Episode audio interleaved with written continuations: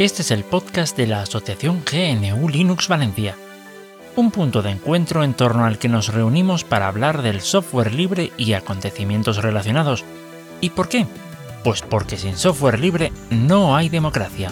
Aquest és el podcast de l'associació New Linux València, un punt de trobada entorn del qual parlem de programari lliure i tot allò relacionat, perquè sense programari lliure no hi ha democràcia. Hola a todos, bienvenidos a otra ocasión más al podcast de GNU Linux Valencia. Hoy tenemos con nosotros a Tarak. Hola Tarak. Hola, muy buenas. Y a don Salvador Matáis Boro. Hola. Oh, hola, hola, hola, ¿qué tal? ¿Cómo estáis? ¿Cómo estáis? Qué buena charlita hemos tenido previa, sí, ¿eh? previa. Ahora Continuará, continuará, porque ahora vienen los temas fuertes. Eh, yo soy Alejandro B, porque está también Alejandro F. Y bienvenidos. Bueno, empezamos.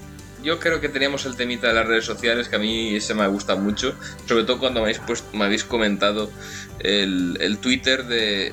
¿Cómo era? ¿Cómo se llamaba? ¿Terraplanistas? ¿No? ¿Cómo era? Eh, Negacionistas out of context. eh, Me lo he puesto a mirar y es, es hilarante. Lo podéis mirar en Niter, o sea, Twitter realmente es, un- es una red social que pues, pues tiene muchos trackers y es muy pesada. Pero si queréis verlo, ver esto, o muchos, tweet, muchos tweets, sin que os ponga regístrate esto, lo otro, hay una alternativa que se llama Niter. Niter.it con dos T. N-I-T-T-E-R. punto Buena sugerencia. Bueno, Y eso te permite ver el Twitter sin necesidad de registrarte ni nada, solo para cotillar. Y pues podéis meter en. ¿Cómo se llama? En negacionistas out of context, que pues haré el enlace de Niter. Y pues alucináis. Pero Sí, bueno, nada, nada más entrar a mí me a mí me recibe con la con la típica gilipollez de echarle un vaso de agua por encima a un eh, a un coño a un ay a una a una de pelota. estas o- sí a, sí a, una, a uno de estos modelos a escala de la Tierra y dice tómate tu tiempo Globerto sí, bueno, sí. eso nada más entrar ya es maravilloso sí, sí, Sí, sí, es- sí. es- Pues- es pues no te queda nada por ver. No, no, yo solo digo, para entrar, para abrir boca, esto es lo primero que me, que me he encontrado nada más entrar. Y es como ya, ya, meteorito ya, por favor.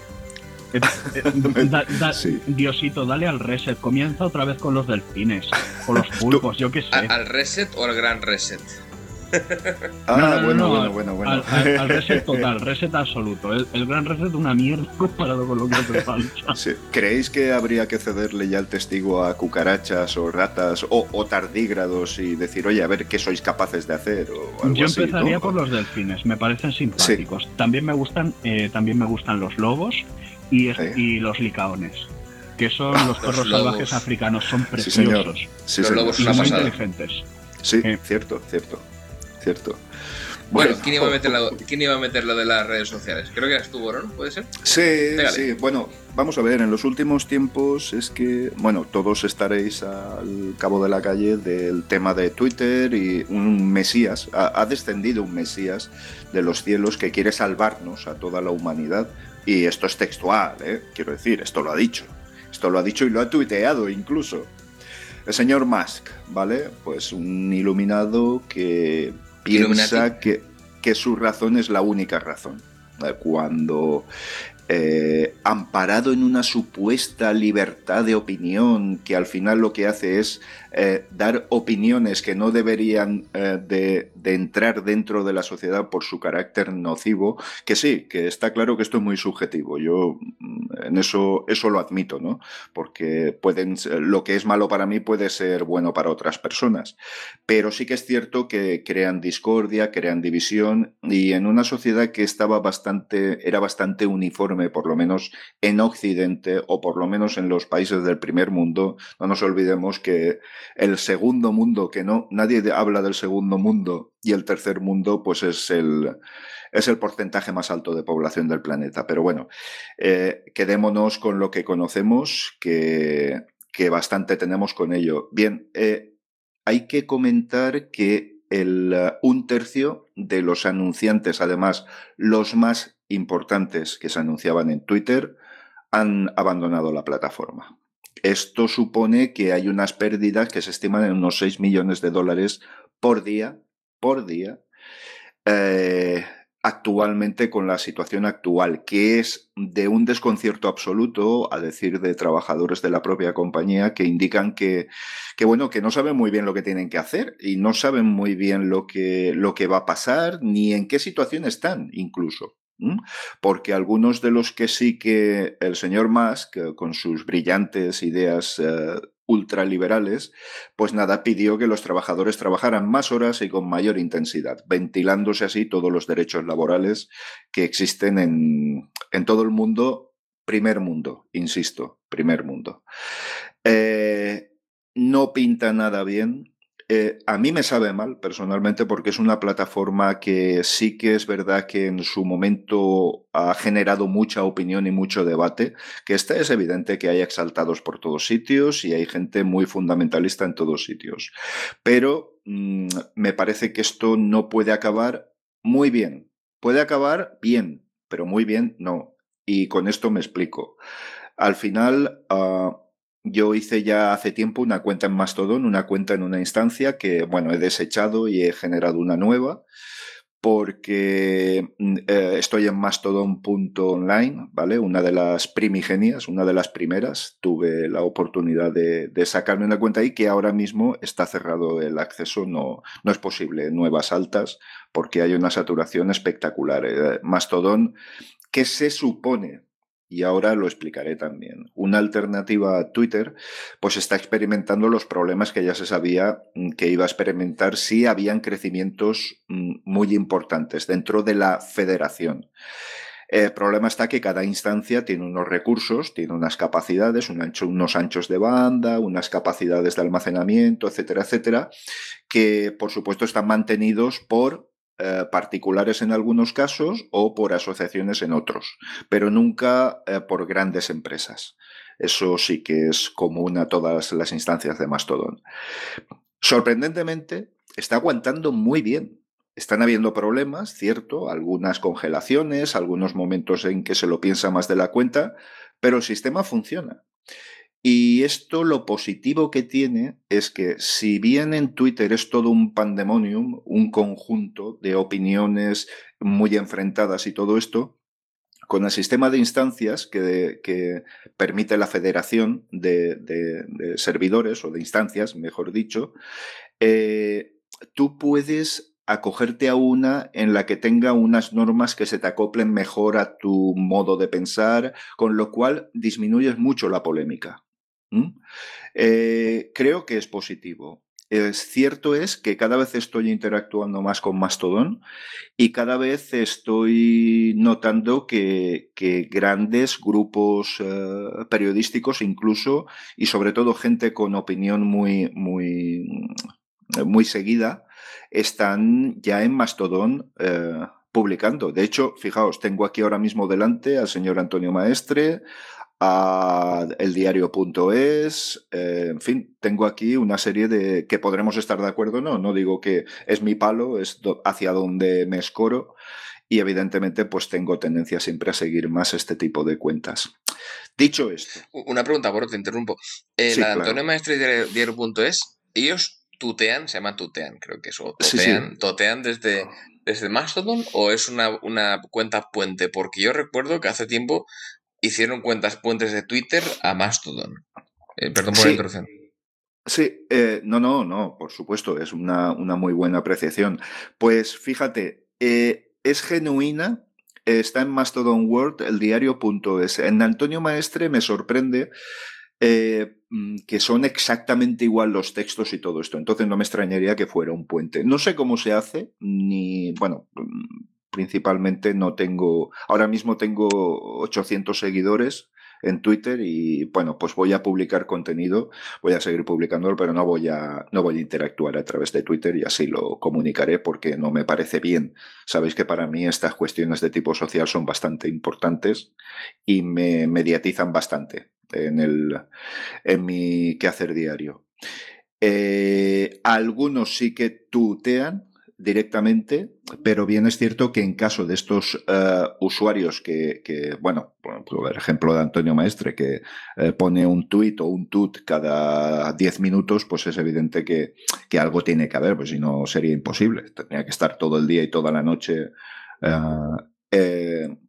enganchaditos al, aparato, aunque también es cierto que se pueden programar, hay herramientas para poder programar. Tú puedes programar una publicación en Twitter y si está puenteada, pues automáticamente cuando se publique en Twitter se publicará en Mastodon. Funciona muy bien, funciona muy bien. Ahora, como lo que iba a decir, entonces hemos encontrado el sustituto a Twitter. No. Mastodon no es un sustituto de Twitter. ¿Por qué? Porque es radicalmente diferente en su funcionamiento y en su filosofía. Eso es porque Twitter me parece un asco con perdón. Sí, sí, sí, sí, sí. Se ha convertido en esto. Eh. Eh, fíjate, hay una Antes estaba todo mucho más fragmentado, pero ahora hay una polarización social muy grande y no hay, no hay, no hay em, eh, como eh, conversaciones. Directamente en el, son en el momento metes un algoritmo que te va a mostrar cosas que sabe que te va a cabrear para mantenerte enganchado a la puta pantallita del móvil, pues. Sí, Además, me parece una apreciación muy inteligente, Tarak, porque la gente piensa que los algoritmos solo te ofrecen aquello que tú quieres eh, escuchar o leer. Y no es así. Son aquellos que a ti te motivan más para interactuar con la plataforma. Y generar comentarios, Efectivamente. ver anuncios, toda la Efectivamente. Entonces, ¿cuál es mi opinión y mi previsión de futuro? Mi previsión de futuro es que va a pasar lo mismo que con WhatsApp y Telegram, que al final los tendrás los dos en el móvil y al final tendrás Mastodon y Twitter en el móvil. Porque no creo que acabe desapareciendo Twitter, creo que es demasiado importante. Creo que hay gente que tiene, eh, gente y grupos editoriales que tienen muchísimos seguidores en Twitter y no es fácil dejar mm, perder millones de usuarios que te están siguiendo. No ya no solo... es que... Sí, perdón, permíteme, mm, permíteme Cuando queráis, ¿eh? yo prefiero que sea una conversación.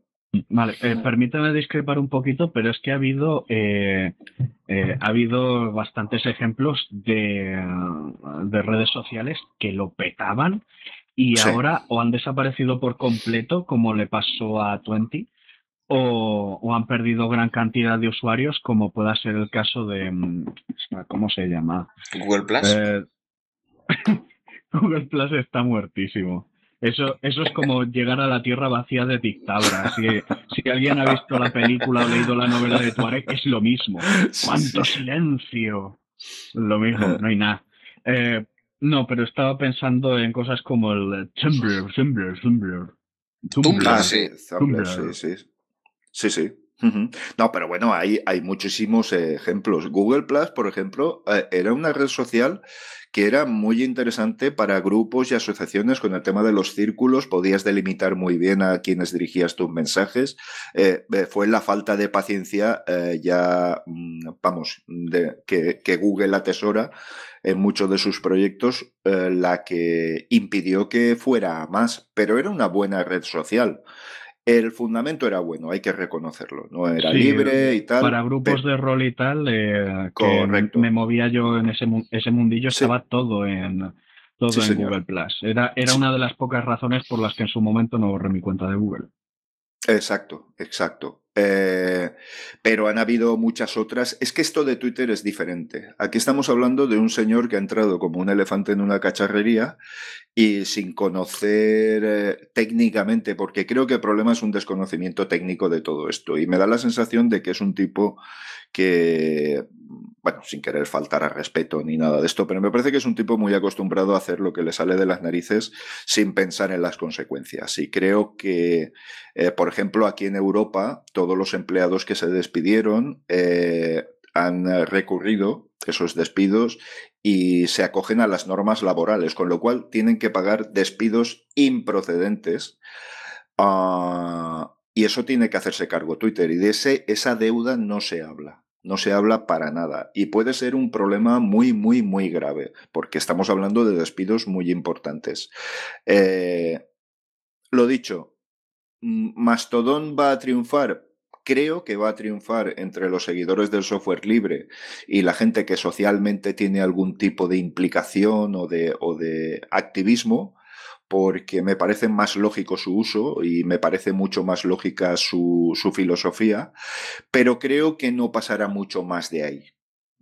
Espero que sí, me gustaría que sí, pero mucho me temo que no va a ser fácil que eh, Twitter desaparezca del día, del día a la noche porque no desaparecería por una cuestión técnica o porque otras redes hayan evolucionado más y la hayan dejado desfasada. Va, ahora mismo está en una situación ah, de política interna, de conflicto en la política interna. Veremos. De momento, lo que anticipo e insisto es que acabaremos teniendo Twitter y Mastodon en el teléfono, en los teléfonos que, que lo soporten. Alejandro. Sí, sí, sí. Los que tengáis teléfono. Por eso, efectivamente. Malos ejemplos nosotros dos, ¿eh? La verdad es que somos gente un poco rara. Sí, sí. No, no, no digo que seáis raros, ¿eh? Aquí Soy Boro muy- es el único estándar. Hombre, hombre. El único... Sí, hola, he aparecido. No he- Has, has hecho un oculto. pop. ¡Aleluya! aparecido. Se ha aparecido de repente. Pues nada, eso, eso es lo que vaticino y eso es lo que creo que, que está pasando y lo que pasará. No sé vosotros qué opináis, pero, pero bueno, no, no creo que sea mm, algo como para que una plataforma como Mastodon, pues mm, directamente haga un trasvase desde, desde Twitter a, a ella. No, no Yo, lo creo. yo ya lo dije la semana pasada, y la otra, y la otra. Eh, pff, Twitter y Mastodon son primos hermanos, son redes sociales, y al fin y al cabo la finalidad de las dos son muy parecidas. De no ser que te crees una instancia cerrada y no federada, eh, que al fin y al cabo es un foro. yo la verdad es que Vale. no, no le veo mucho sentido a utilizarlo. O sea, aquí cada uno Hombre, yo le veo usos, todo ¿no? el sentido del mundo. Yo le veo el sentido de que, pues, pues como, como cualquier cosa del software libre, ¿no? De, de yo quiero eh, un, un, un Instagram libre. Ya, pero es que Instagram es una mierda. Ya, pero yo quiero un Instagram libre. Quiero, el chico quiere un, un Instagram libre, hacerle un Instagram libre, hacerle un pixel feed. Y el tío dice, ah, vale, pues se puede hacer un Instagram libre. Y el que, y el que no le importa una mierda, el pixel feed y el Instagram y el Twitter, puede hablar desde Pleroma o de- desde cualquier plataforma que tenga algo que ver con el Fediverso y puede comunicarse con esa persona que sí que le gusta el formato de Twitter. Yo creo que simplemente la intención es esa, es adaptarse a esos usuarios que sí que les gusta la dinámica de Twitter y por eso, o sea, Mastodon no es no tiene la misma finalidad que Twitter, porque Twitter intenta ser Twitter y Mastodon intenta eh, eh, ser el Twitter para la gente que no quiere estar en Twitter, Pues, pero que le gusta Twitter. pues oye, has traído a colación una cosa que no me había parado a pensar y es precisamente esa parte que tiene de- el potencial del Fediverso. Sí, eh, el hecho de poder con- eh, comunicarte hasta cierto punto con gente de otras instancias que de, eh, otras redes que te la sudan un poquito. Entonces, cada, cada pálico que aguante su vela, pero, eh, pero si quiero hablar de algo, estamos en, en- digamos que todavía puede haber comunicaciones. Ese punto que has traído a colación me gusta. Yo también le deseo lo peor a, yo le deseo lo peor a Twitter. Eh, ojalá se, ojalá se hunda hasta el fondo de la fosa de las Marianas. Eh, pero eso lo digo ahora que lo posee Elon Musk y antes de que lo poseyera Elon Musk. Y, y desde, y desde que lo fundaron. 140 caracteres es una porquería. No sirve para Eh, expresar bien do- idea- 280. ideas profundas. La pasaron Ah. a 280. Vale. eh, Pero igual, igualmente, lo mismo. En lo- mismo. Lo bueno que tiene en este aspecto, y ahí voy a dar una, un- una baza a su favor, es que el, el, el, webmaster de la, de la instancia lo puede poner el tamaño que quiera. correcto. Visto- genial. 500 caracteres tengo aquí en mastodon.online. Y hay algunas que son hasta 10.000. Con lo cual, pues bueno, esa es la parte positiva de Mastodon. Pero por otra parte, ah, y otra cosa que también la veo bastante positiva es que creo que en Mastodon no se pueden hacer menciones. Eh, ¿Puede ser, Boro? ¿O me estoy Sí, se puede, se puede, se puede, se Entonces puede. es una mierda, vale. Hombre, Se no, puede, de hecho te están avisa los- cuando te mencionan. Están los retweets y, y tú re- retuteas, tuteas y retuteas. O sea, Sí, pero no es puedes poner un retweet y ponerle este es un desgraciado, no sé qué, como se hace en Twitter, básicamente, que es la dinámica. No, pero puedes hacer un tut a tu retweet y decir esto es un desgraciado. Pero un poco lo También, mismo. sí, básicamente. Bueno, en fin, que No, pero esa también- idea de, vale, yo puedo, yo puedo pasar por completo de esta red que me parece una porquería, pero igualmente puedo comunicarme con gente que está ahí si esta la des- lo desea, eso está guay. Sí. Eso está guay. Y no me Sí. había parado a pensar en ese potencial. Evidentemente, pre- aunque igualmente más todo no sigue siendo una dinámica que no me atrae mucho, mm, prefiero que la gente esté en Mastodon a que esté en Twitter. Deja, deja a los chavales que tuteen como ellos tutean. Venga, Y- nosotros nos vamos a los foros, adiós.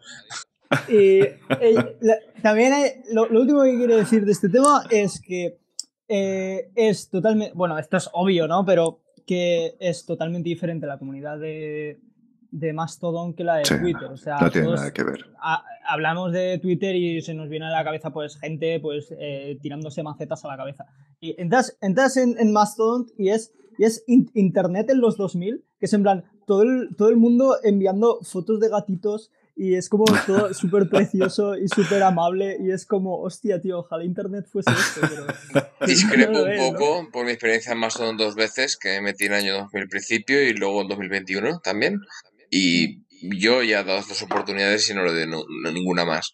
Pero hasta ahora lo que he visto es que sí, está es los gatitos y todo esto, pero luego si te metes en el feed en general, eh, va por los tiros de Twitter, pongamos, ¿vale? Con ese odio y todas estas, estas, estas basuras. Eh, yo también Bueno, creo yo que no- en eso. Twitter y en, y en Mastodon también depende de con quién te relaciones y ah, Claro. los límites que pongas.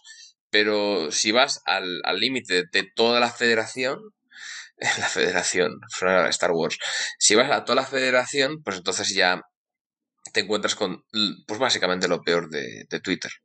Pero bueno, lo peor de Twitter no, básicamente como Twitter. Por eso siempre estoy eh, dando caña en este tema porque... eh, Sí, pero yo no diría que es lo general. Quiero decir, en, en espacios de estos eh, En- eso es- alternativos claro, ahí y tal, está, siempre está. te vas a encontrar a, a putos neonazis. Pero son. Eh, Es, es eso, es, son ciertas instancias que además suelen ser totalmente censuradas por, digamos, las, las instancias más populares y no es lo normal, tío. Yo, eh, por mi propia experiencia, puedo decir que no, no es el, el sabor habitual en, en Mastodon, no es, Bueno. no es 4chan, no es foro coches, tío. Hostia, de- si me permitís, a ver, acabo sí. de descubrir una barbaridad aquí en la web de, de Mastodon, en, el, en, la, en, en la modalidad web, y es que a la derecha tienes la opción federada eh, y, la, fe- y la opción local. En local te muestra todo lo que se está publicando a tiempo real en tu instancia, Eso hacía mención, sí. pero en federada es en todas las instancias.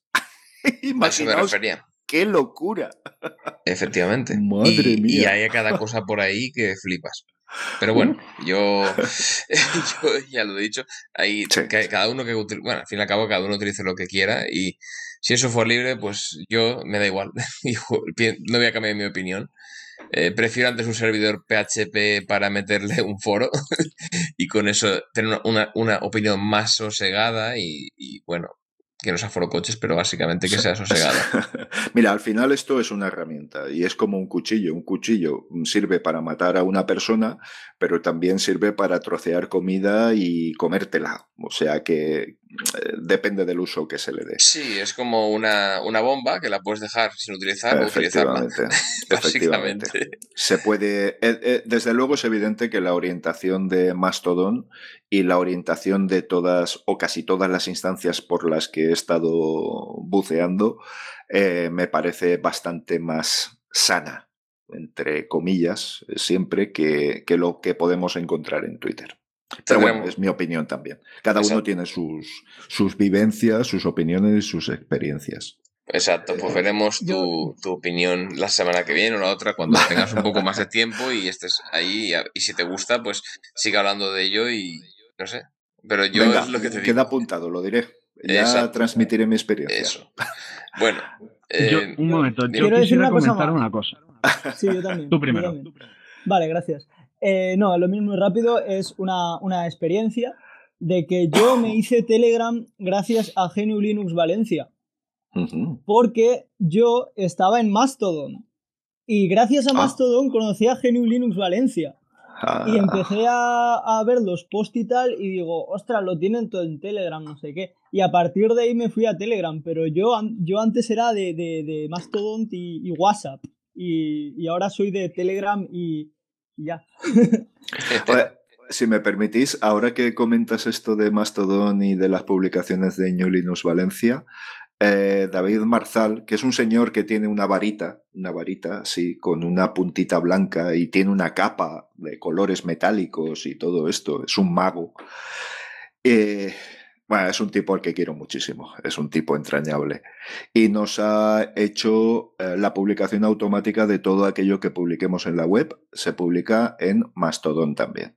Así que, genial. Antes lo hacíamos de manera manual y era un poquito complicado, algunas cosas ah, se pues saltaban. Ya me, ya me, pasaréis la receta porque eso para emancipación nos viene súper bien.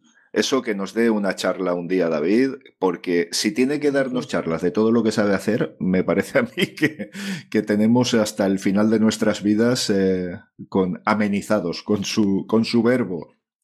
En, en GNU Linux Valencia tenemos que hacer una, un apartado que sea la, la Academia de Marzal. Y, la Academia de Marzal, sí, sí, sí, sí, totalmente. Que cada día nos sí, conectemos sí, sí. y él va hablando y tú te conectas y, y aprendes. Otro podcast, otra sección. Otra sección. Madre Venga, avancemos. la nueva sección, otro podcast, otra sección, presenta la Academia de Marzal. Por cierto, bueno, esta semana voy a meter yo un poquitín mi, mi cuña.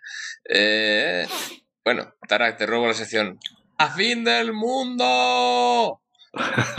Esta semana, eh, Tarak me ha pasado hace unas horas una cosa que, bueno, últimamente le estoy pasando cosas malas a él, cosas que si yo lo he visto, tú lo ves. Pues hoy me ha, me ha pasado una cosa, Tarak, que... En venganza, justa en venganza. venganza dura, que es básicamente un dispensador de zumo.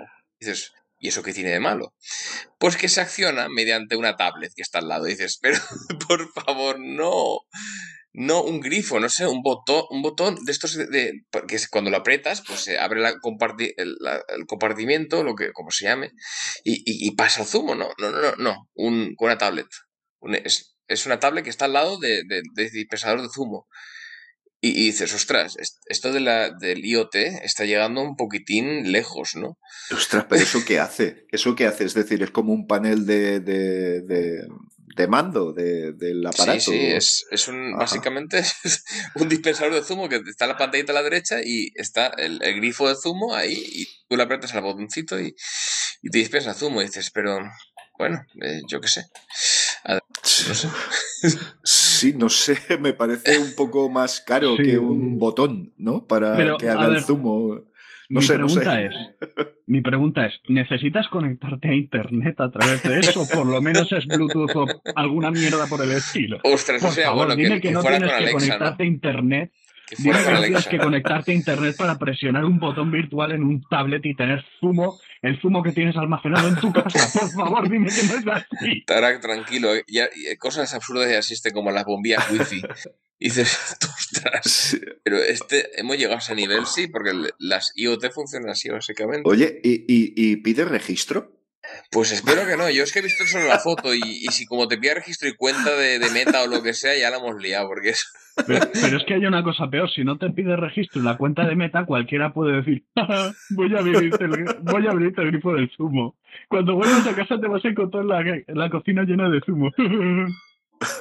Sí, básicamente lo que pasa es que si metes algo en internet y sin, sin ningún tipo de seguridad. Pero bueno, nada, esto es un poquitín fin del... ¿Por qué la fin del mundo? Porque es una absurdez que se podría simplificar tanto como eh, con un grifo, con, ¿sabes? Con un grifo, no como, ¿cómo se dice? Una mani ma manivela de estas de... Bueno, típico, ¿no? O sea, sí, sí, vamos. No, más típico aún. Tienes un líquido. ¡Una jarra! ¡Una jarra! ¡Soy una jarra! Eso iba a decir, una puta jarra. Es que no necesitas ni un grifo. Exacto, pues bueno. Y acá mi sección. Nació, eh, sección un botijo. La sección eh, secuestrado. Eso botijo, me suena hielo. japonés, a invento japonés. De una carita robótica que te da las gracias y te hace el gesto de agachar la cabeza. Bueno, Boro, eso existe, ¿eh? Y en Valencia hay un restaurante que yo sepa que tiene eso. Que es un robot que te sirve la comida. Y tú lo coges de la bandeja. McDonald's sí. lo están empezando a poner, que es así un gatete. Sí, sí, sí. no me digas. Oh. Sí. O sea, ya- Lo están bueno. empezando a poner. Creo que en Madrid ya están los robots esos en, en los McDonald's. Ah, La revolución industrial y sus consecuencias. La cuarta, la cuarta, Tarak. La, La primera, la segunda y la revolución, sí. No, tercera no creo que sabes más. a lo que estaba haciendo referencia, ¿verdad? No. A ver, a ver. Al, al manifiesto. Claro. Ah. La revolución Ah, y sus consecuencias han sido un- una catástrofe para no sé qué. Bueno, em, yo voy a meter mi otra cosa que voy a decir hoy. Así me lo sección, quito. sección, por favor. Ninguna sección. No, no, no, Ah, vale. no, comparti- no hagamos compartimentos, pero bueno, es básicamente un programa para, para gente que programa y que, bueno, que tiene mala conexión. Hay un programa que se llama CEAL, que es GPL3, con lo cual acuñado y aprobado por la asociación directamente, eh, que lo que te permite es descargarte manuales de eh, cualquier lenguaje de programación. Bueno, cualquier no, una gran variedad. Digamos que unos 50, 60 programa- eh, lenguajes de programación. Y si tienes una duda, por ejemplo, ¿cómo se pone una variable? Pues te metes en el idioma de programación que tú te has descargado y pones variable y te sale el manual, que es básicamente lo que tendríamos que hacer todo el mundo, leer el puto manual, que es Read the Sí, Fucking Manual, RTFM, que es un este muy básico, que duele, sí, se pierde tiempo, sí, pero bueno, eh, que sí, hay, hay un problema de esto, que leer ese manual es muy importante para entender cómo funciona todo. Pero con el- las prisas y la necesidad de producir como si no hubiera un mañana, la cuarta revolución industrial. Lo que pasa es que tenemos que ir a, a otra gente que te lo diga cómo se hace, en vez de hacerlo tú y experimentarlo y mejorar. Eh, por tu cuenta, claro. Entonces, ¿qué pasa? Que al final, y esto habla un poquitín en general, habrá más de un desarrollador que diga, no, no, hace, no lo hago así. Pero la gran mayoría de desarrolladores le quitas internet y no desarrolla. Porque van todos a Stack Overflow, vamos, el caso. Y bueno, lo que pasa al final es que, pues bueno, eh, tienes un manual que no lo lees. Y, y eso hace, bueno, muchas cosas que, que, bueno, que ya sabes, Tarak lo sabe mejor que nadie, que al final eh, te generan, ¿cómo se dice? Mm, Que la cosa funcione más lenta. ¿Cómo se dice? Bueno, que, generan código espagueti, va, vamos a dejarlo así. Tarak, ¿querías decir, ¿querías decir algo? Eh, no, eh, a ver, era en, re- era en relación a lo de Twitter y Mastodon y tal, pero eso fuera, era antes, no, ya.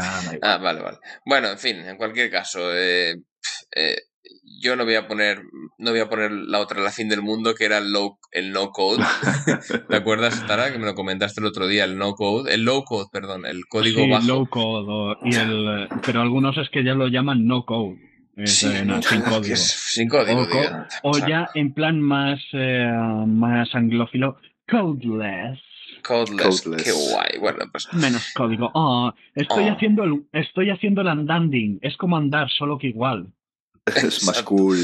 Bueno, pues en cualquier caso eso, que es un programa muy interesante que te pone los manuales ahí a tu al abasto, en inglés obviamente, obviamente, bueno, obviamente, ojalá estuviera en castellano también, pero tienes todos los manuales para lo que tú quieras de cualquier idioma. Y creo que también tiene hasta tutoriales, o sea, básicamente por si tienes una mala conexión, como es el caso de Tarak, cuando se hace de noche, pues lo puedes tener descargado por el día y por la noche empezar a leerte el manual o si estás haciendo un, un programa, pues para ver cómo se hacen ciertas cosas en tu lenguaje de programación favorito.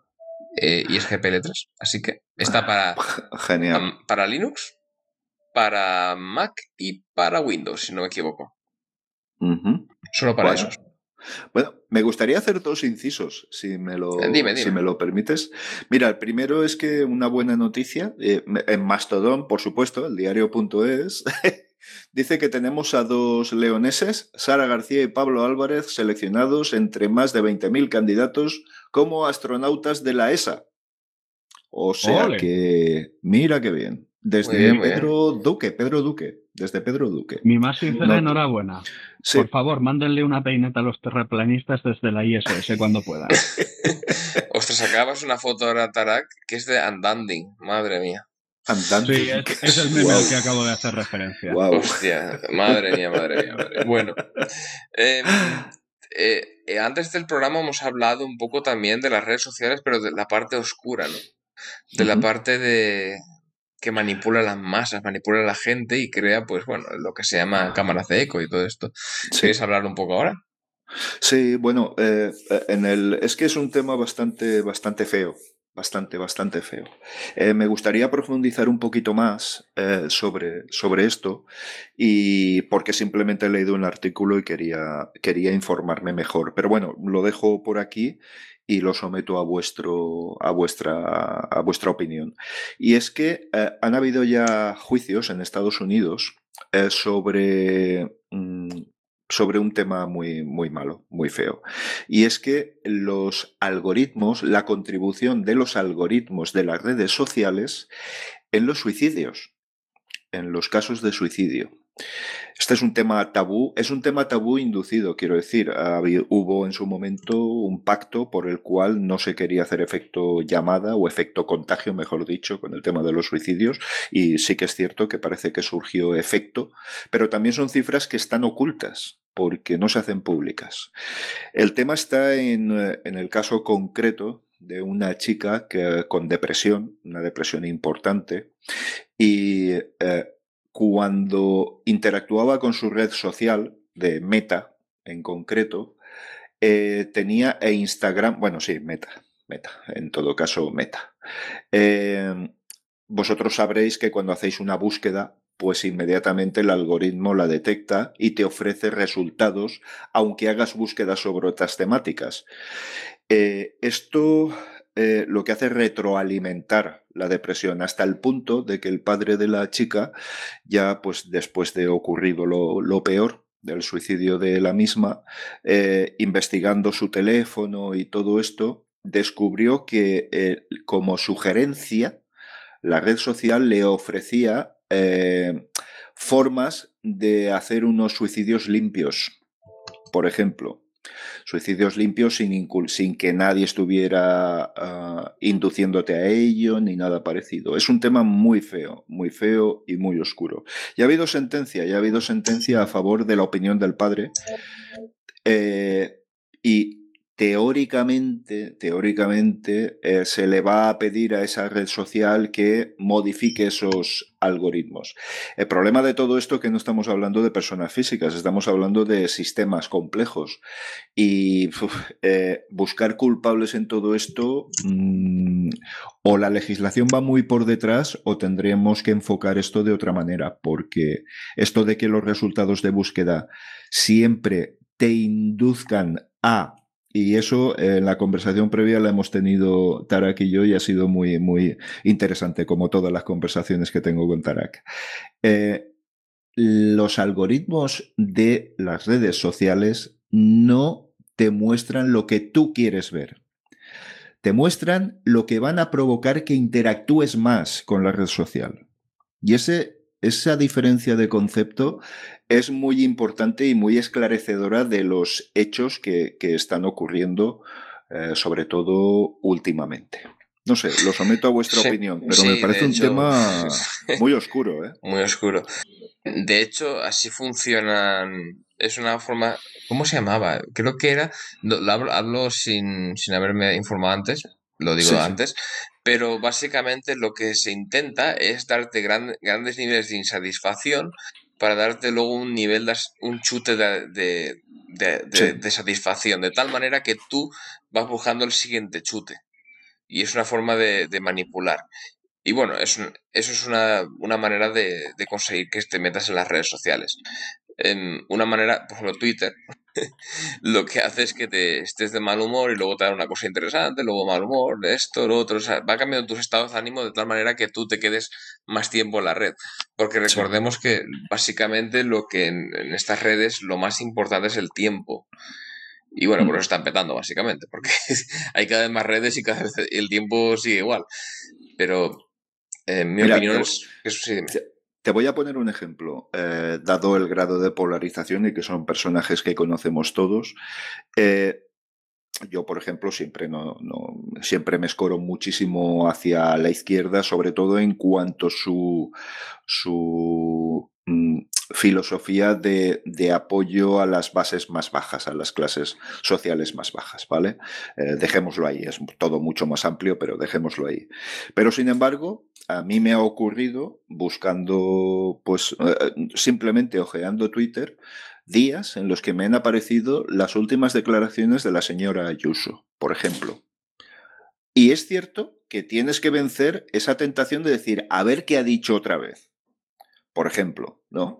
Eh, y, tengo una opinión social y política absolutamente diferente, eh, absolutamente opuesta, pero tienen eh, la forma de averiguar qué es lo que te va a poner el dedito en la llaga para que, para que saltes.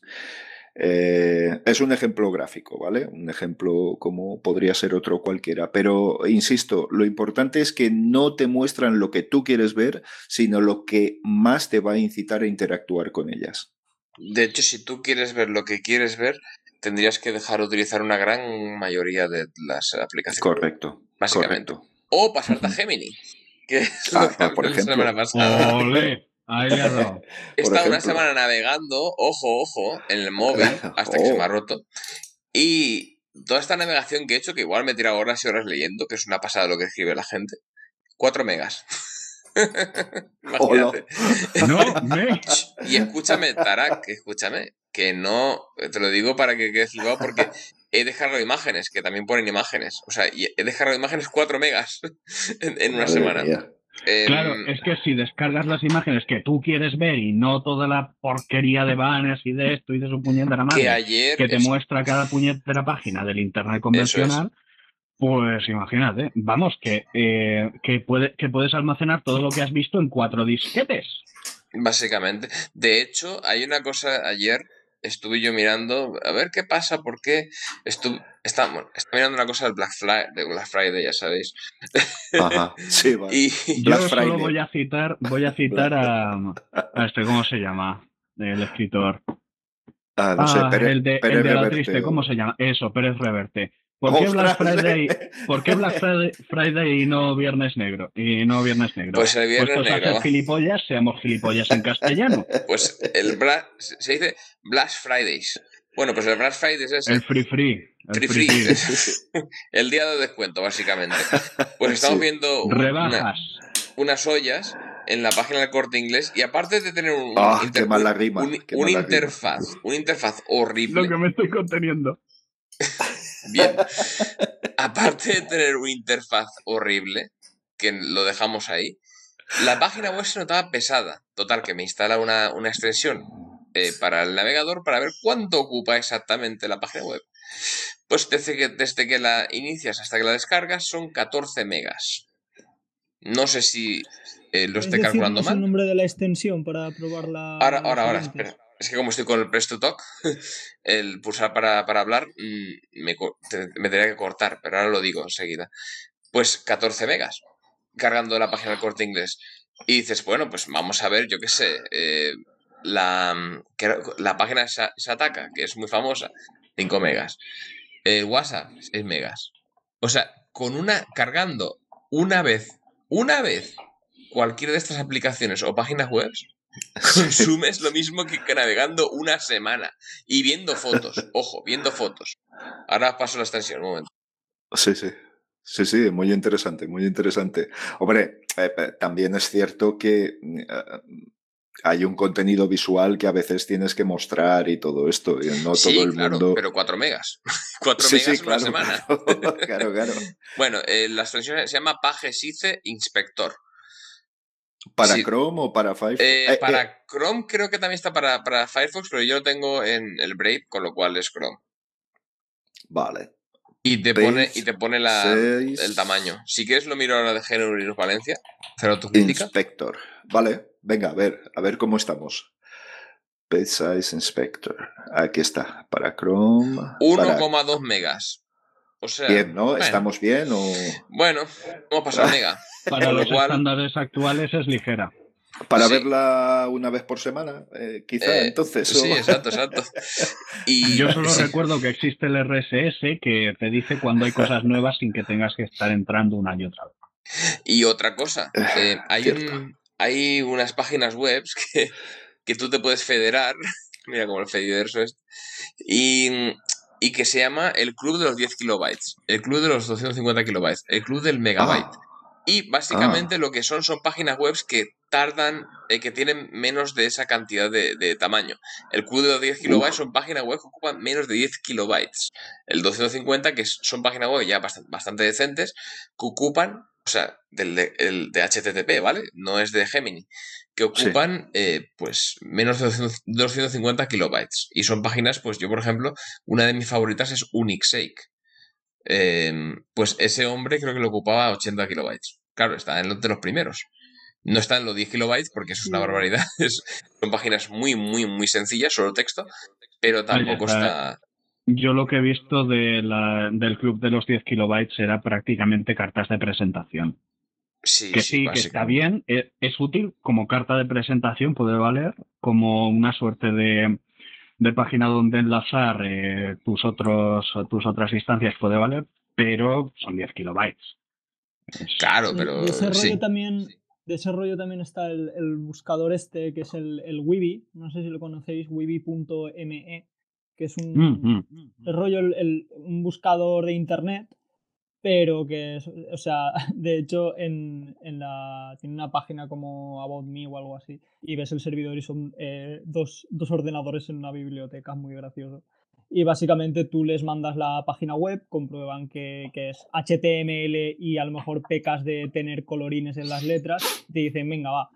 Y, y- y, pues tú buscas páginas y, y mola mucho. Hay una página, por ejemplo, que es de, de descargar carátulas de, de las portadas de Iron Maiden y la verdad es que es, es súper preciosa.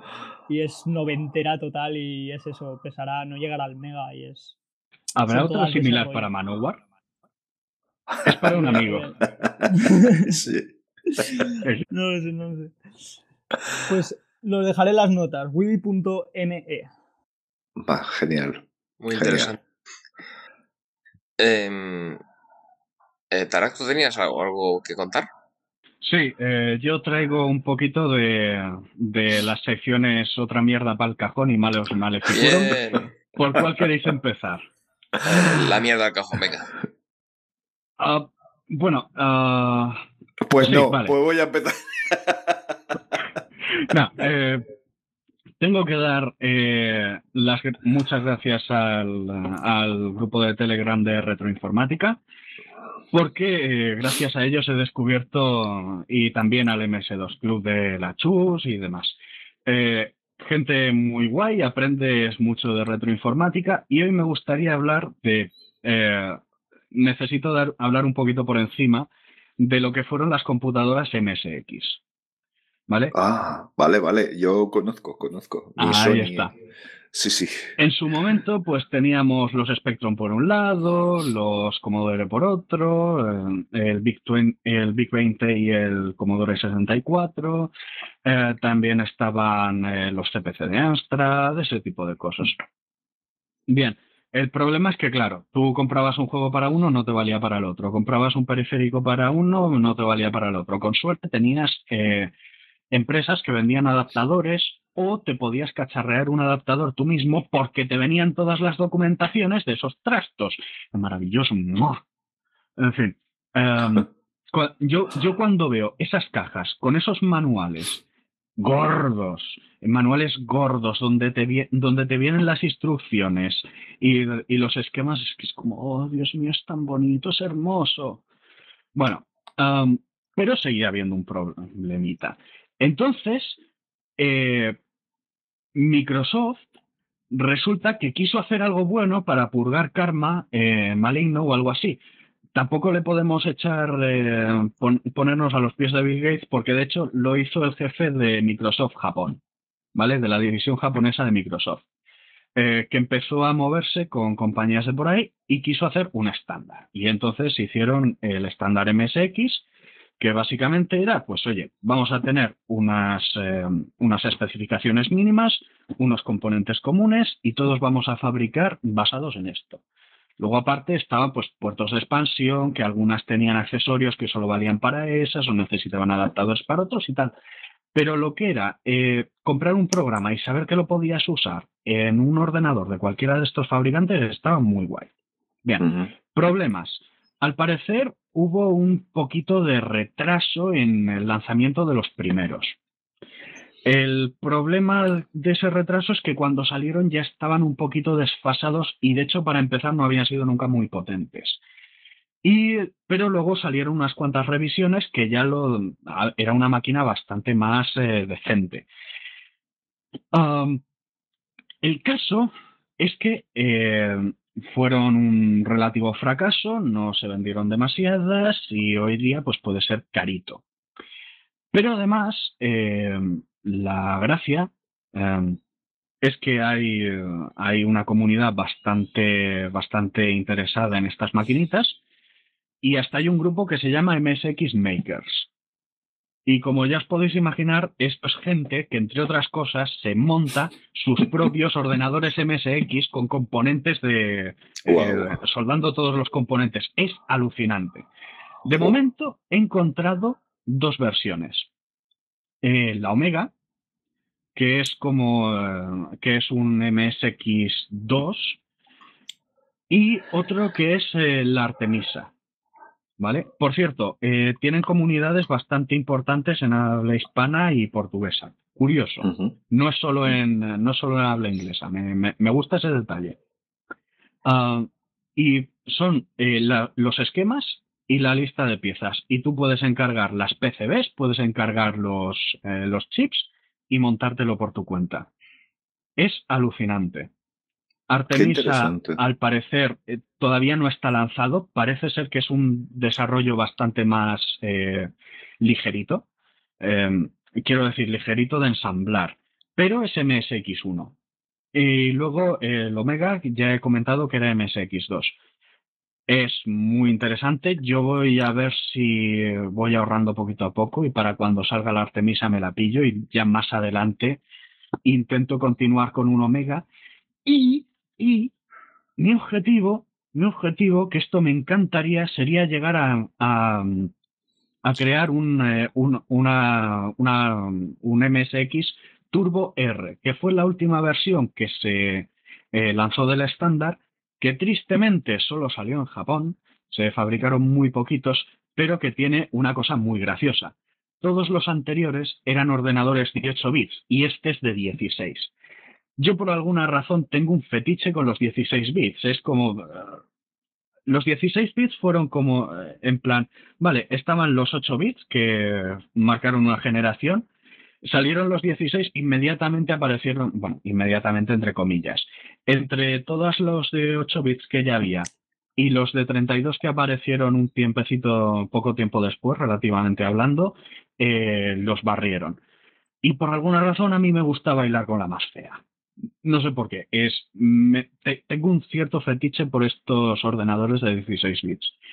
Entonces, me encantaría, por Dios, si alguien sabe de alguna de planos, eh, esquemas o lo que sea eh, sobre los eh, sobre los eh, MSX Turbo R, por, fa- por favor que nos lo haga llegar, yo se lo agradeceré de, de corazón y en un futuro me gustaría sacar una versión de esto.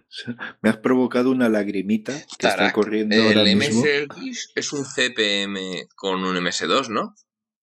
No. De hecho, Mm, eh, El puedes, MSX2 me refiero.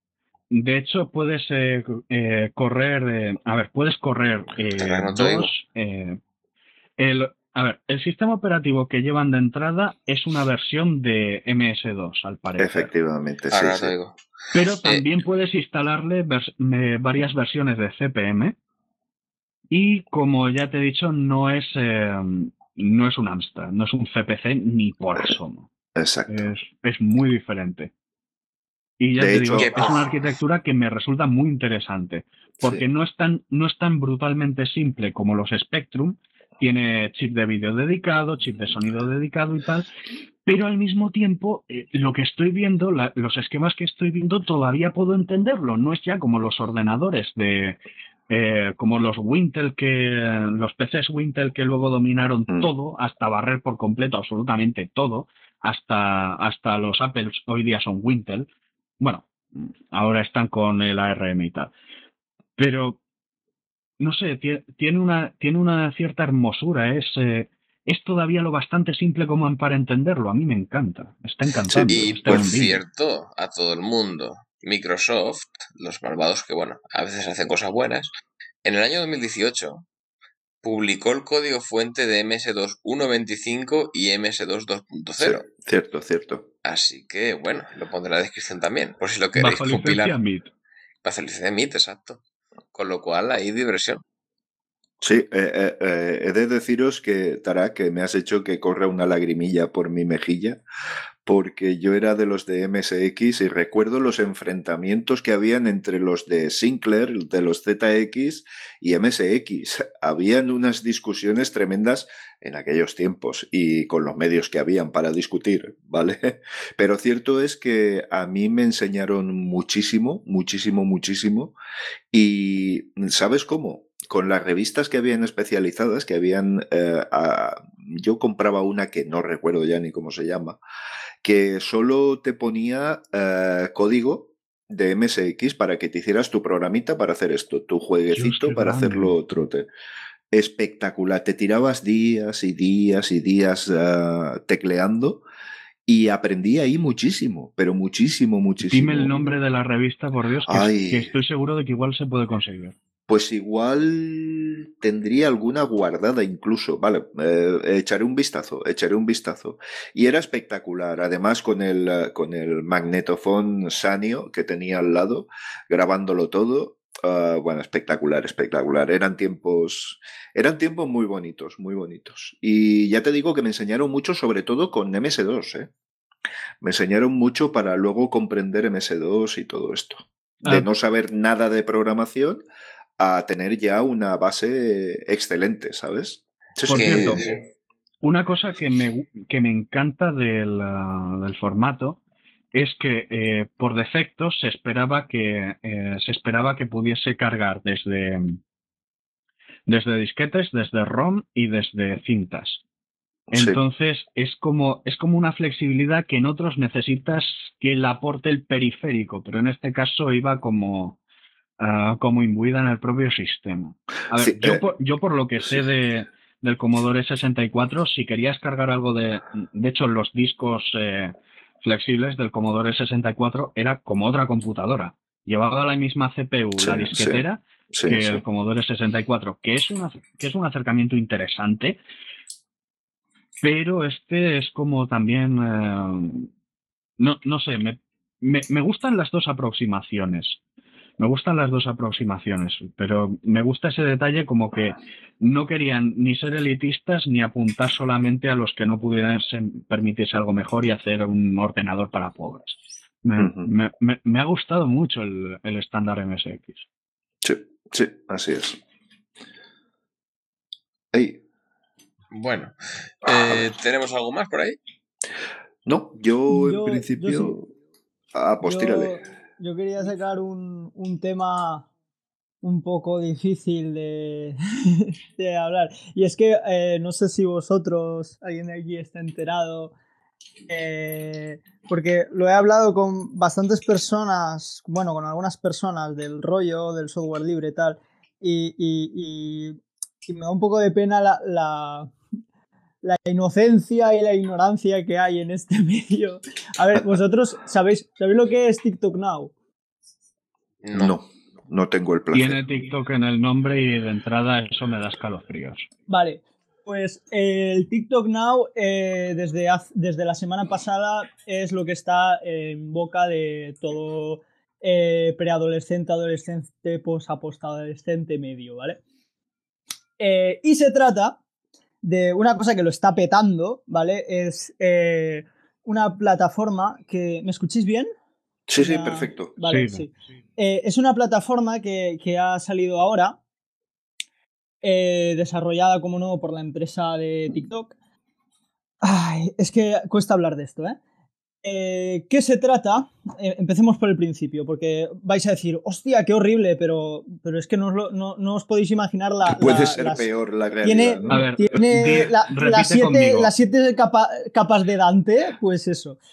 Eh, un, momento, un momento. Antes de continuar, por favor, di con, voz tenebrosa, Maleos Maleficorum, porque yo quería ina- yo pensaba traer una noticia de esta sección, pero la has inaugurado tú, la estás inaugurando. Así que mete la cabecera, por favor. Ma- malos, malos Maleficorum. Eh, sí, pero con voz Vale, tenebrosa. voy, voy, voy. Malus Maleficorum. Ay, me gusta. Vale. Eh, pues.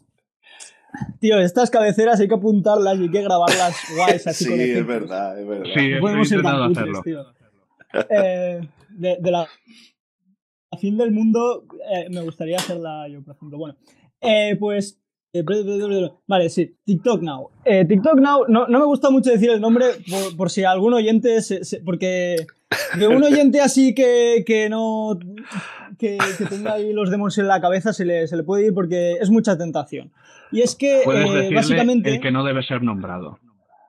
El que no debe ser nombrado, vale. El que no debe ser nombrado, pero es que el que no debe ser nombrado es mucha gente.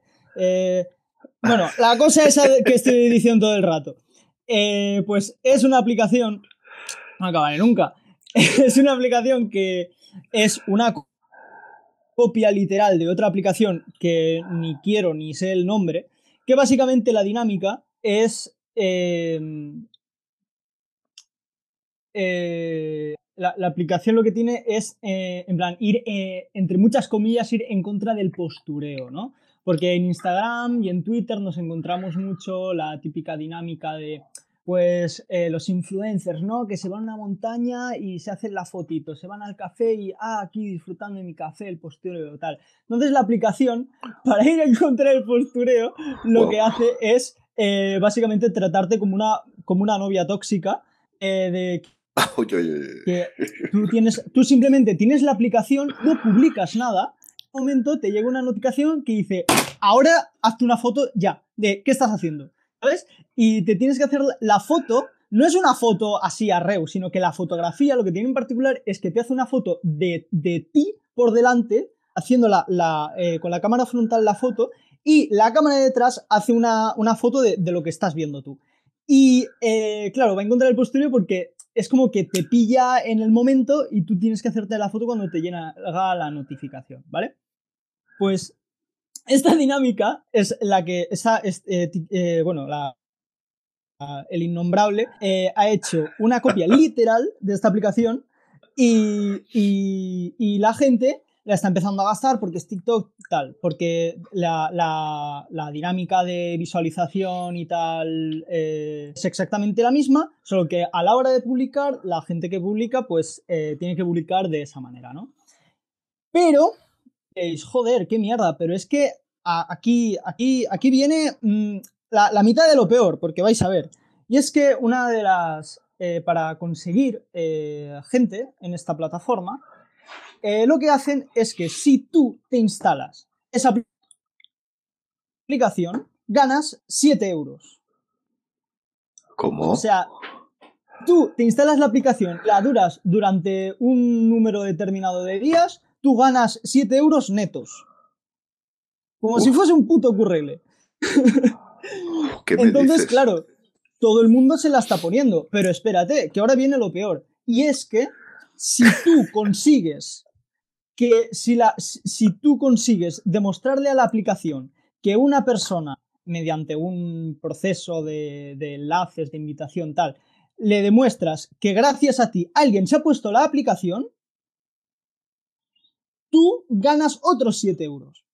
Esto es Eh, estafa piramidal. entonces- Sí, sí, sí, sí. Eh. Pero por, por una mega corporación de software.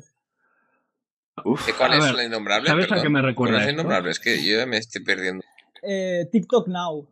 Vale. En, en todos los sitios. ¿Qué ibas a decir, Tarak? Sí, ¿sabes esto que me recuerda? A lo que estaban poniendo en Australia, que por todo el tema de cuarentena y tal, te obligaban a instalarte en el móvil un programita en el que a- así a intervalos completamente aleatorios te forzaban a hacerte una foto eh, para demostrar que estabas con el móvil y que no, había- y que no estabas abandonando la- el domicilio. Y entonces todo, todo el mundo estaba diciendo, vale, esto es un maldito atentado contra la privacidad y contra la libertad individual. Una cosa es que tú obligues a alguien a guardar cuarentena en su casa y otra cosa es que lo rastres de esta forma. Em, Pero claro, es que ahora lo, ahora la gente, lo que tú me dices es que voluntariamente se está sometiendo a esto por siete cochinos euros y se lo está recomendando a sus amigos, entre inmensas comillas, eh, para que les, eh, con perdón, les jodan la privacidad a cambio de siete cochinos euros. Es horrible. Sí, y, y- lo más horrible es, es que yo estoy delante de esto, porque vosot- vosotros estáis en vuestra, en vuestra burbuja, pero yo voy a clase, ¿sabes? Y en clase hay gente de mi edad, de pues eso, entre 15, 20 años, y, es horrible, estás en el patio y, ¿qué, qué les vas a decir a los chavales? Le dice, pero, pero no os dais cuenta de, lo que os están haciendo, no, no, no, no, no os habéis parado a pensar por un segundo de dónde salen esos 7 euros. Y, y, pero, bro, bro, pero, bro, son 7 euros, no sé qué. Pues, ¿qué les vas a decir, tío? Pero es que lo peor es que la, la peña, o sea, eh, porque los que, los que les parece bien todo este negocio y tienen los 7 euros y tal, eh, te cuentan cosas que les parece mal. Y yo, ostras, si esta gente que le da igual todo en la plataforma aún pasan cosas malas, ¿qué será?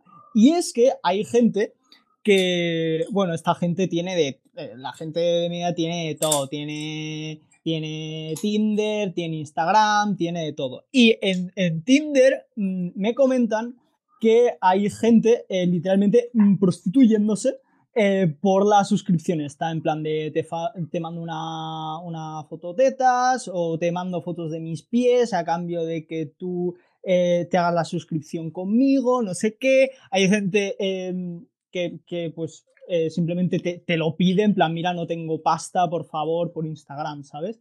De haz la suscripción conmigo, eh, los 7 euros, no sé qué. Y ¿Quién es el que tiene eh, más trozo del pastel? Pues obviamente los influencers y toda esta peña famosa del internet, pues obviamente está aprovechando esto y está diciendo, chavales, aquí os dejo el link de la suscripción, haced la suscripción conmigo. Y esta gente está ganando miles de pavos porque todos los fans están haciendo el TikTok. No solo están eh, haciendo que todos los chavales que siguen a esos influencers, que ya ves tú qué influencia, eh, se estén el TikTok Now gracias a ellos, sino que ellos están ganando un pastizal.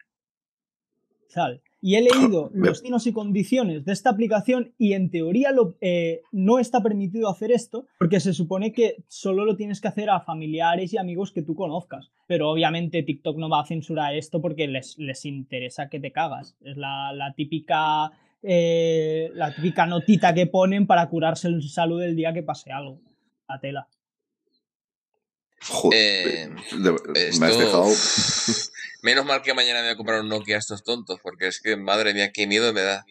Claro, y me, me hace gracia porque es una cosa que, que- que os, lo, os lo juro, está en boca de, de- de- de toda la gente así joven, pero, pero me voy a, a foros de software libre o me voy a Pascual o a Emancipación y tal, y nadie tiene ni puta idea de esto. y Es como, joder, qué inocentes sois, tío.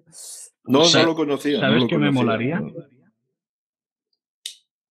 Adelante. Que se, que se popularizase en Afganistán. Sería un cachondeo. Se, se en todos los sitios, tío. Nos Yo quieren tener sé. por los huevos a todos. Yo tengo la teoría, y, no soy sospechoso de China, que esto es un poquitín el... Es que, vamos a ver, el, el TikTok en China está súper capado. Más que- básicamente porque el gobierno ha visto las dinámicas que iban llevando, como lo que están haciendo ahora, y, y no es que lo censuraran, es que lo limitaban a saco, les ponían una ley diciendo Sí, sí, esto o lo otro. En el grupo pero- de debate ya, ya, ya hablamos de esto, de que en China a los niños pequeños, por ejemplo, a cierta hora, en plan creo que, que decían a las 10 de la noche, los niños ya no pueden utilizar TikTok o que se limita a 40 mi- minutos. O sea, eso Sí, básicamente, que no, que se limita a este tipo de plataformas, porque son realmente plataformas tóxicas. Y lo hacen porque si no es que se va a la mierda todo, como se, está yendo aquí. Y Claro, eh, lo que no me. lo- sí, perdón. y China no, no hace nada para parar esa empresa. No sé si porque es la- una sucursal americana o lo que sea, pero por alguna razón mm, en China sí que lo hacen todo muy controlado, evidentemente, como tiene que ser. Pero en Occidente no lo han capado, no lo será, han será destrozado. el tema del cliente, o sea, eso es como Telegram, o sea, en, en la Play Store habrá, estará para, para la peña, para los chinos estará la, la Play china, no sé, Claro, que no tienen cliente chino. Es que el problema es, y lo hablamos la semana pasada la anterior, que la, la Claro, legislación europea para controlar este tipo de, de empresas y Claro, prácticas que son claro. realmente. Empezando por el tema de que es un esquema Ponzi, ¿vale? Eh, es una el segundo, que es una tortura hacia las personas que lo utilizan. Y, podemos continuar, pero es un experimento social también. Y va también en, relación con lo que hemos hablado antes de. Bueno, eh, básicamente no suicidio, pero generar una relación tóxica entre la aplicación y la persona no creo que sea una cosa socialmente positiva, digamos. Pero bueno, Sí, pero además, paraos a pensar, si ofrecen 7 euros a cada alta, ¿cuánto vale la información que generas? Porque tienen que ganar dinero con cada personaje que se da de alta en esa aplicación, ¿no? Claro, es una, Esa plataforma. porque los, mismos, los mismos que están ganando siete pavos son los mismos que dicen que, que no son nadie y que su información no vale nada. Y yo, pero entonces, ¿de, de dónde sacan la pasta? No, la Claro. publicidad, tal. Y yo, tío. Es que, ¿qué les, qué les vas a decir? Es que o, o no lo entienden o no quieren entenderlo. Es muy difícil. No, no quieren, no quieren entenderlo. Porque entender explicado es muy fácil de comprender. No, yo creo que no, eh. Alejandro. eh, Yo creo Ya. que, que o, o suenas a, a loco o- o lo ven que lo estás exagerando, pero yo creo que sí que es difícil entender por qué es importante que no te espíen. Yo creo que es Sí, mira, las- a- al, mismo, cosas- al mismo tiempo creo que que es estoy más hablándolo difícil con. entender eso que entender el software libre, mira lo que te digo. Eh, mira, a medida que estoy hablando contigo, es que pues realmente yo he pasado con una persona de, de corta edad en mi familia y he pasado por un problema de, ese, de esos similares. No enganchada a, a las propias plataformas mm, en sí mismas, sino a los servicios que te ofrecen esas plataformas. Y creo que sería un caso bastante homologable y un problema bastante, bastante importante, por cierto. Sí, no bueno, voy a dar más detalles, el tema, evidentemente. el tema de la adicción. Dentro del tema de la adicción está la gente que lo admite y gente que se, se, se va a enfadar contigo porque no reconoce esos problemas de adicción, claro. Sí, sí, sí, así es. Vaya, jolín, me has dejado un poco, un poco, no, no pensaba que estas cosas podrían, no, no sé yo si en Europa esto podría, dices que, que, que, que eso lo has visto, que, que aquí esto se da, sí, es que esto me parece a mí que no la- cumple... Y ha sido una cosa de un día para otro. Estará hasta. La, la mierda esta estará hasta el 13 de diciembre, se puede hacer según la página. Y, y es Sí. que la- los chavales de mi edad lo, lo están haciendo todos. Joder, vale, vale. Todos, es que no, no, se, no se va a escapar ni uno. To- todos, Vale. que son todos, los que. Menos, menos, menos yo y gente así de mi rollo, todos van a caer en, en, tío, ¿quieres ganar siete pavos? Y es que últimamente, eh, por, o sea, es, es una simple casualidad, pero últimamente están saliendo muchas cosas de estas de, de eh, mandas. eh, esto, esto eh, hubo un boom en, cuando empezó el rollo de las criptomonedas por 2000, la época del COVID. Era en plan, si tú eh, mandas una foto por delante y por detrás con tu DNI y tal, que esto suena mucho más oscuro, ¿no? Eh, eh, Una criptomoneda tal te da 20 pavos y te llegaban los 20 pavos y tú no volvías a saber nada de esto. Pues, se están volviendo, esto se está volviendo a poner de moda, que es justo ahora cuando está cayendo todo el tema de las criptomonedas. mm, Es, es sim- simplemente Sí. lo digo por no, no digo que tenga una relación, digo que pues está, están ahí esos datos. Eh, pues que, no, nada, que, que esto, que yo creo que estamos acostumbrados, ahora está habiendo un boom de acostumbrar a la gente a vender sus datos a saco. Porque es que esto de TikTok comparado con lo que hacen estas empresas que ya no- yo es que esto es simplemente oídas, tío, que estoy en el patio con, con- con la, la peña de- del patio tal y de repente viene un chaval y, decir, y dice, oye, he ganado 40 pavos haciéndome una foto y mandándola a no sé dónde de mi cara y de mi DNI. Y yo, tío, pero, pero ¿qué cojones? Y todo el Espérate, mundo, ¿has sí, sí, oído vamos a hacerlo. ¿El qué? lo de he ganado esto mandando una foto de mi jeta y del DNI. Sí, sí, sí, sí. Sí, sí, se hace. Y el fin, se de- hace y se eh, mandan eh, los links. Tarak, hoy te, han robado, hoy, meteorito hoy ya, te, por hoy te hemos robado la sección de la fin del mundo, ¿eh? Pero, pero vamos, ha sido épico. Sí, Pero sobre no, todo, Ale- Ale- no, yo Alex lo que iba a decir me lo guardo para otra. Es que ya comparado con esto, Sí, eh, tu sección se ha ido a un La poco a la mierda en comparación a lo, lo que nos está comentando. Al cajón. Al cajón. tú me, has robado, mierda, tú me has gente. robado una y él me ha robado otra. Pero yo creo que la de Ale está robado cinco semanas lo menos, porque esto, ostras, qué turbio todo, qué turbio. Sí, tío, es, es- Yo ahora mismo Yo- estoy yo- en plan, hello darkness, my old friend. No, no, te digo, a mí Here again. os, os puede a- parecer a una exageración, pero Con Pero una a- barba a de nivel- a ZZ nivel- Top, ahí, con su MSX, trollando. Os puede parecer una exageración, pero que a mí esto a, a nivel psicológico me, me afecta que te cagas. Tú sabéis ir en el tren o, o estar en el patio o en cualquier sitio y escuchar que, que toda la peña está hablando de eso, invitando a otros y, y ver eso con tus propios ojos, no poder hacer nada y la impotencia que sientes es que es una mierda. O sea, os diga, e- es- estos días eh, yo estoy jodido de verdad porque, porque es que nos vamos a la mierda, gente, y, y no, y- y- Sí, sí. y no podemos hacer nada. Es que, es que, es que son enormes, tío. Es que no es una. Es que no es una. eh, No es el típico bot de Telegram que os mete a un grupo y, eh, queréis ganar dinero. No, no. Estamos hablando de una megacorporación que tiene el, el- el- el poder de, de- de todos los chavales que gastan el, el puto TikTok y que otros chavales.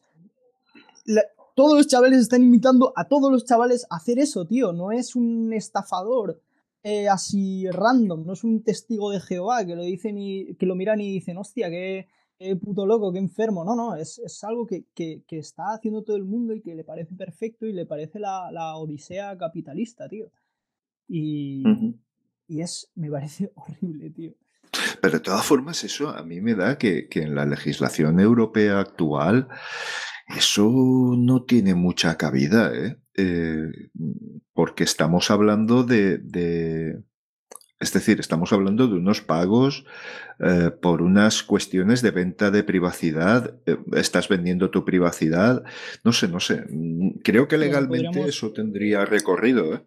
Podríamos hablar, tener esta conversación hace 10 años sobre cómo gestiona nuestros datos las megacorporaciones de hoy en día. Quiero decir, al Sí, final, claro. Hace 10 años la te, te aseguro que hablas de esto y el- al chaval que hace eso le pegas un cachete que, que se deja en el suelo de una semana. ¿Por qué? Porque no, no- lo normal no era Claro. compartir es datos. que es eso, De nos, hecho, hay otra están le dinámica, pegas un tirón acostumbrando de a orejas este que lo dejas de- como un elfo. Es que Nos están acostumbrando a este tipo de negocios y no solo a nosotros, sino Y al a más. propio gobierno, sea legal o no, es que al final va a mandar el que tenga la pasta. Y... Eh, un- una cosa peor, y esto es el turbocapitalismo. Realmente, eh, es que con el Gemini a mí me ha dado un cambio, un, chip- un cambio de chip potente. En Gemini la gente no está para ganar dinero, está para compartir. En el HTTP, con toda la publicidad y todas las mierdas que ponen, la gente está por dinero solo. Eh, Internet se ha convertido, digamos, en una especie de, de mina de oro que la gente, donde todo el mundo quiere ganar su cacho de oro. Es ahí está. Y mira, YouTube hasta el hasta el más puñeteramente diminuto de todos los de todos los que publican contenido ya eh, que si NordVPN, que si esto, que si lo otro. Y yo qué sé, es que no me preocuparía tanto si es como, eh, por ejemplo, eh, PCB Way, que, que financia muchos canales de retroinformática, coño. Pero la- las VPNs estas dando por saco en todas partes, aunque no tengan nada que ver los canales o los jueguecitos de móvil. Exacto. Oh, Eh, de, hecho, sí, es lo un poco el artículo que me, me, me, me, me impulsó a mirar lo de Gemini. Hablaba de eso, que ahora mismo, y, y el señor Galli, que es, digamos, el señor del Ferrari rojo de Meneame, no sé si dices de Meneame, pero bueno, la, es la coña, ¿no? De que, el, que con. Meneame se iba a comprar un Ferrari. Pero bueno, al final, pobre hombre ganaba poco dinero, por lo visto, ganaba 50 euros al mes, así, con, con todo lo que gastaba en servidor. Pero bueno, la cuestión es que salió un enlace y en Meneame y el fundador de Meneame decía que hace 20 años todo era compartir. Pero ahora mismo todo el mundo te quiere vender algo en internet. y yo, hostia, Sí. qué, qué profundo. Siempre le Galli, eh, Ricardo Galli siempre es tan profundo. Aunque a veces dice ton- tonterías, pero, pero es, esa, esa frase a mí me ha marcado porque es que eh, viendo Gemini y viendo eh, el HTTP, la diferencia es que en Gemini la, la, la idea principal es compartir. Decir, esto es una mierda, o, esto me gusta, mira esto, mira esto otro. Mira, para hac- hacer un servidor de esto, tienes que hacer esto, esto y lo otro. Mira, las, las stats de la Fórmula 1, o sea, gente que comparte cosas, que quiere que las otras personas sepan un poco más de lo que ellos son. Compartir. No, mira, eh, esto en YouTube, por ejemplo, sabéis que publico muchísimo contenido en esa plataforma, lo sé. Eh, yo he recibido muchos inputs al respecto de, de poner anunciantes, pero poner anunciantes al estilo de los referidos de Amazon, ¿vale? Que no es otra cosa que tú te das de alta en ese servicio que ofrece Amazon y pones enlaces al pie de vídeo, ¿no? En la descripción del vídeo. Y todo aquel que pincha ese enlace entra en Amazon o bien a un artículo determinado o bien a la búsqueda genérica de Amazon. Y las cookies se encargan de que eh, te mm, le pasen una, no, es que no sé técnicamente cómo se llama, a Amazon un input por el cual pues ha interactuado por tu enlace. Con lo cual recibes un premio económico de Amazon. No sé cuál es, porque no, no lo pienso hacer. Es decir, es que no, em, no sé. Es, eh, es muy parecido a lo que estaba comentando Alejandro de- del tema de, de esto de TikTok Now, pero blanqueado. Al final es un tipo que sin pegar ni chapa está ganando dinero porque tú te gastes el tuyo. O sea, no sé, lo veo, lo veo tan absurdo, pero es muy viral. Es decir, todo el mundo por YouTube pues tiene sus propios enlaces y tiene su- su- sus referidos de Amazon y tiene marketing de este tipo, porque no solo lo hace Amazon, ¿eh? lo hacen muchas otras empresas. El tema de si obligaran a todos, como se comentaba en la Unión Europea, que todos los navegadores eh, web que funcionen aquí, al cerrarlos, eliminaran las cookies, madre mía. Eso sería, sería un desastre para ese tipo de negocio. Pero sí, sí, yo he recibido muchos inputs al respecto. Y lo digo por de cara a la idiotización de la gente. Dices, bueno, es que, ¿qué quieres? Que ponga esto para que yo gane dinero porque tú te gastes el tuyo. O sea, estamos eh, creando una pirámide capitalista que, que, bueno, es que no nos va a llevar a, a nada bueno, joder. Y, y Boro, Boro, ¿te han pedido NordVPN? ¿Te ha llamado todavía? o? Por curiosidad. NordVPN no, pero sí que hubo una empresa que, entre otras cosas, ofrecía servicios de, de VPN, sí. Sí, sí. Madre mía. sí, sí. Yo- es que esto, Sí, sí, sí, fíjate sí. que hasta los que son... Y- eh, Y es un canal de 30.000 suscriptores, quiero decir, que no estamos hablando de, un canal millonario, ni mucho menos, pero pues sí, sí, lo he recibido, lo he recibido, sí. Eh, lo que quería decir es que hasta los, eh, capitalistas de la línea dura, y de, de ese tipo, eh, con la mayoría de los que he hablado, odian esto también. Lo que pasa es que ellos se escudan, no, es que esto solo es posible gracias a que estas grandes empresas se benefician del Estado porque tal y más cual. Eh, si no hubiese Estado no habría gran- eh, eh, grandes empresas. Bueno, yo no estoy en absoluto de acuerdo, pero es que hasta la gente, hasta, hasta mucha parte de la gente que, eh, que defiende el capitalismo odia todo esto. Es decir, no, no es que seamos nosotros cuatro pirados eh, socialcomunistas que, que, que estamos en contra de que la gente se gane, se gane su, su propio dinero, no. No es eso, es que esto simplemente crea unas dinámicas sociales donde hay un grupo que consigue un poder inmenso a costa de todos los demás. Y, Y no no, solo importa eso, cómo lo miremos, eso es muy problemático. Y no solo eso, crea Tú un, fíjate un- un cambio los- social. Perdón, perdón. Sí. Sí, es que tenemos un cierto lag y creo Sí. que nos pisamos, sí.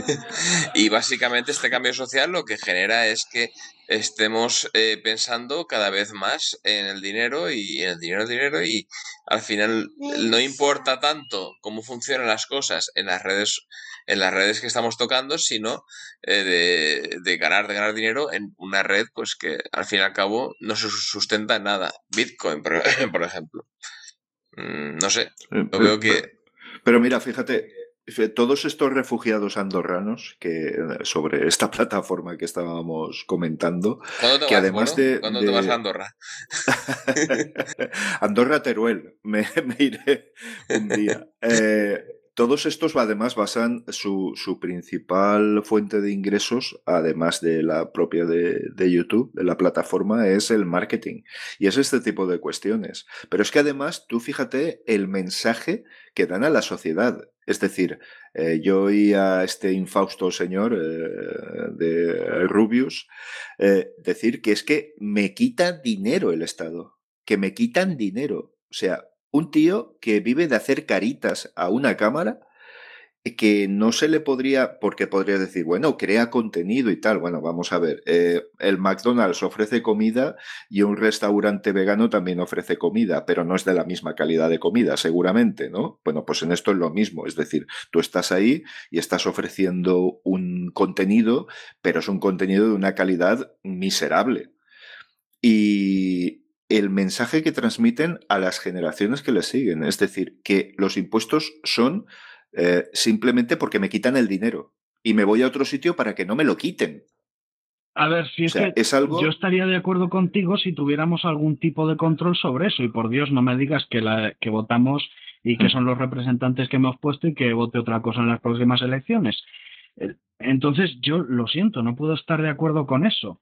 Eh, es que, ya lo he dicho antes, en cualquier otro ámbito, eh, si alguien eh, te hace firmar un contrato, en este caso tu voto, eh, a cambio de promesas falsas y cuando tú le has dado tu parte, él no cumple la suya, eso es una estafa y él se va a la puta cárcel. En política no. Sí, Eh, sí, bueno, eso está claro. Ya, Entonces, es cierto, creo que vamos La mentira no está de- penada. Entonces, claro, Sí, el- sí, bueno, lo, sí, lo sí. siento, es que tampoco puedo estar de acuerdo, no estoy de acuerdo con, no, estoy de acuerdo con toda esta fugandorrana, eh, pero tampoco puedo estar de acuerdo con tu posición. Si tuviésemos algún tipo de control, podría estar de acuerdo contigo. Y estoy de acuerdo contigo en el que la mayoría de contenido este de venga Twitch, venga Twitch, venga Twitch, gameplay de 5 horas de Minecraft, pues es, conte- es contenido basura. En el, en el contexto en el que nos encontramos ahora, ese contenido vende un montón. No sé por qué, no me preguntes por qué, no lo entiendo, pero vende un montón. Entonces, pues, Mm. eh, ¿qué, qué puedo decir? Es lo que hay. Es, es lo Sí, que no, hay. no, acepto, acepto que opinemos diferente al respecto, pero bueno, en el fondo creo que estamos de acuerdo, ¿no? Quiero Sí. decir, al final es eh, el utilizar al cliente como el instrumento para tú ganar dinero argumentándole que él lo va a ganar. Sí, es, una, o sea, es, un- es una especie de negocio las piramidal. escuelas de es decir, youtubers y de jugadores Efectivamente. profesionales que se están abriendo. Efectivamente. eh, no O sé. las escuelas de, bueno, de investigación. Sí. Pero, pero yo creo que una cosa que estamos de acuerdo es que llevamos una hora y media ya y que tenemos que ir cortando. Ah, sí, Ah, sí, sí.